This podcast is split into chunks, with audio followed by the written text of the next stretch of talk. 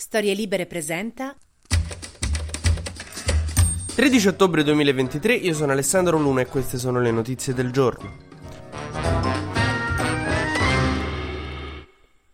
La guerra tra Israele e Hamas ancora non è finita, quindi ve ne raccontiamo un altro pezzetto. Ieri il segretario di Stato americano Blinken, segretario di Stato vuol dire ministro degli esteri, perché gli americani sono più fighi di tutti noi, quindi mica possono dire ministro degli esteri come tutti noi, questa è una polemica mia. Il segretario di Stato americano Blinken è andato in Israele, ha incontrato Netanyahu, a cui ha chiesto per favore di fare attenzione ai diritti umani, che quando l'America ti chiede di fare attenzione ai diritti umani forse fate due domande, cioè se gli Stati Uniti si stanno a preoccupare vuol dire che forse te te li stai un po' dimenticando, vabbè. Come se a un certo punto Fedez mi dicesse guarda, mi sembri un po' egocentrico, direi ok, Forse devo ragionare su me stesso. Comunque Blinken, da quello che mi sembra, sta facendo un lavoro prezioso, ha detto che Israele ha l'obbligo di difendersi e che gli Stati Uniti lo sostengono, però che noi dis- democrazie ci distinguiamo dai terroristi perché cerchiamo di applicare altri standard anche quando è difficile. Questo è il motivo per cui è così importante prendere ogni precauzione possibile per evitare di fare del male ai civili. Sono parole importanti, sono parole, mh, mm, insomma, che è importante che vengano dette eh, ad Israele che eh, ha subito dei lutti terrificanti terrificanti, un attacco senza precedenti e che però deve resistere alla tentazione di passare dalla parte del torto. Per cui ha invitato Israele a punire Hamas nel rispetto delle leggi internazionali, delle regole. Quando entrate a Gaza con i carri armati rispettate gli stop. Se vedo un carro armato sparcheggiato sulle strisce, mm, incazzo.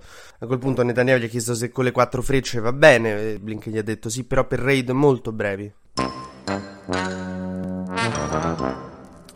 Nel frattempo, secondo l'ONU, chi ha perso una casa a Gaza è, insomma, sono 30 338.000 persone che sono sfollati e a cui bisognerà prima o poi dare una casa, altrimenti eh, se non gli diamo uno, un'alternativa ad Hamas finiranno in Hamas. In tutto questo il segretario di Stato Blinken eh, non è che si ferma in Israele e mh, mm, sta facendo un po' un giro della zona del Medio Oriente, parte perché è bello, sì, tutto quanto, però anche per una ragione diplomatica, nel senso che l'etichetta diplomatica prevede che eh, non ci siano invasioni tipo quella che vuole fare Israele a Gaza fino a che il segretario di Stato americano è nella regione in missione diplomatica. Per cui Blinken sta anche cercando di prendere tempo e fa abbastanza ridere questa cosa perché è stato in Israele, adesso fa, dice faccio un salto anche in Qatar, eh, scusa no che devo discutere un paio di cose, poi faccio un saltino in Arabia Saudita, eh, poi ti, ah, ti spiace passo anche per gli Emirati Arabi che dovevamo dirci una cosa.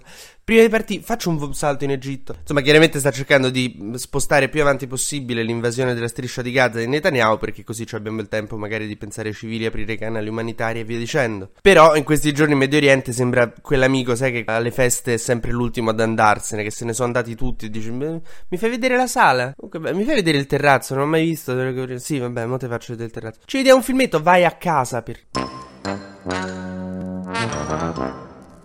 In tutto questo Giorgia Meloni è preoccupata per le sorti del mondo, è ok, ma anche per alcune cose che riguardano l'Italia, come l'enorme quantità di profughi e di sfollati che arriveranno, una reazione a catena e guerre in tutto il Medio Oriente, rischierebbe di esserci un'altra crisi profughi e soprattutto ha paura che si risveglino delle cellule terroristiche che erano sopite. In tutto questo in difficoltà è Putin perché eh, non sa bene conquistare, vorrebbe stare un po' con gli Ayatollah, ma vorrebbe stare un po' con Netanyahu, eh, ci sono molti ebrei in Russia. Cerca di tenere una posizione fra le due cose, però è molto difficile anche perché eh, se continuano a ammazzare gli uni con gli altri, quindi considerate che non è ancora riuscito a dire che l'attacco di Hamas è stato brutto, quantomeno brutto, anche se chiaramente vabbè Putin che condanna l'attacco di Hamas fa un po' ridere per carità, però è chiaro che adesso si è perso come alleato Netanyahu. Povero Putin, nessuno se lo caga più, perché poi ieri ha lanciato un'offensiva anche importante in Donbass, però eh, sì, chi, cioè, c'è un trafilettino su Repubblica, è triste, cioè una carriera de- dello spettacolo un po' in declino quella di Putin, ti posso dire, questo è proprio proprio il momento in cui fai l'errore di andare al grande fratello VIP. Putin non farlo perché puoi comunque tornare sui tabloid senza dover fare queste cose trash.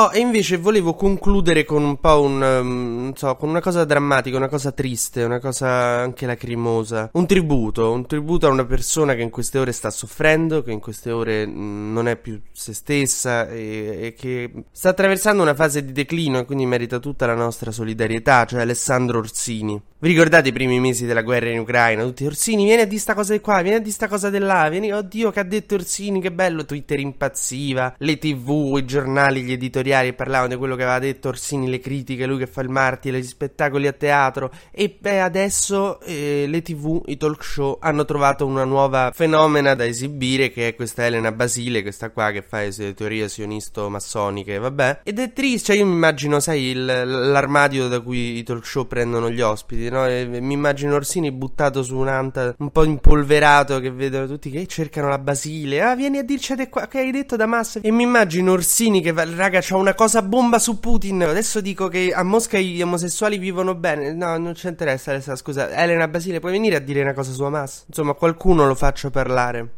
qualcuno lo faccia parlare perché il vero pensiero unico, ver- la vera censura occidentale non è quella con eh, i filoputiniani come diceva Orsini, sai, non mi fanno parlare perché sono filoputiniano. No, ti facevano parlare al tempo, mi sembra, no? Stavi sempre in tv, non ti fanno parlare adesso perché c'è un nuovo fenomeno e questo è molto triste. TG Luna torna la prossima settimana, sempre dal lunedì al venerdì e sempre tra le 12 e le 13.